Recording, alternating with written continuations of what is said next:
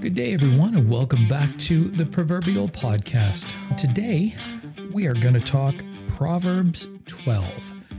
Now, before we get started, I want you to think back and remember your mom or your dad or your grandma or your older sibling trying to wake you up for either school or for work.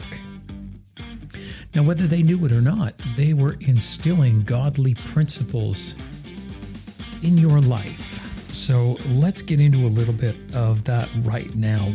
Again, I'm reading from The Message Translation by Eugene Peterson, which I think is just great. It just seems to break everything down so well and so into our modern vernacular. So here we go. I don't know whether you know it or not, but in America and Canada, there seems to be a lot of claims of shortages of containers and stuff in the stores. Well, I was shopping today, and it didn't seem to be a shortage of anything.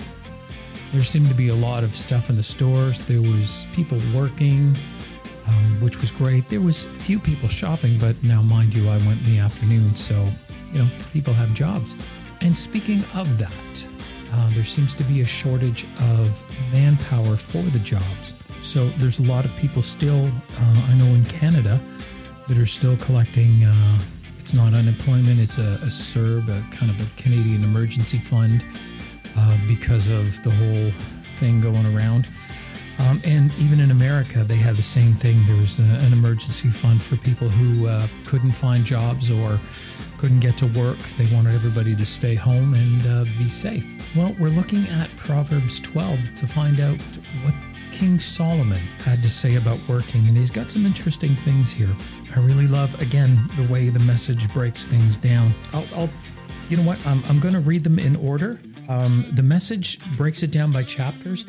It doesn't give you verses like a regular Bible would, so I'm going to go from top to bottom, so it's going to be like chapter 12. And I will attach a video of an animated spoken word of the entire chapter by Pastor Landon. I've started following him on YouTube. I love his Bible studies, and the animated Proverbs reading was just fantastic. And that's actually what got me to chapter 12 this week. So Proverbs chapter 12, a couple of verses here. So it's better to be an ordinary man and work for a living than act important and starve in the process. The one who stays on the job has food on the table. The witless fool chases whims and fantasies and goes hungry. Well-spoken words bring satisfaction. Well-done work has its own reward. The diligent find freedom in their work. The lazy are oppressed by work. King Solomon said it's good to work. And here's the last one for the day. A lazy life is an empty life, but early to rise gets the job done. So there you go. King Solomon, the wisest man in the world, was an advocate of the working class. He wants you to work.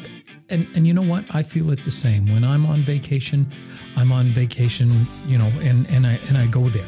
My mind gets off of work. But after a little while, I start to get a little bit antsy, and I need to work again, or I need to have some sort of structured entertainment. I know for me, that is a huge thing. Ask my wife. She'll tell you I get under her foot when I have nothing planned to do. So there you go. Words from the wise King Solomon. Working is good. Think about it. All right, we'll see you next time on the Proverbial Podcast. I'm your host, John White. Have a blessed day. Bye, everybody.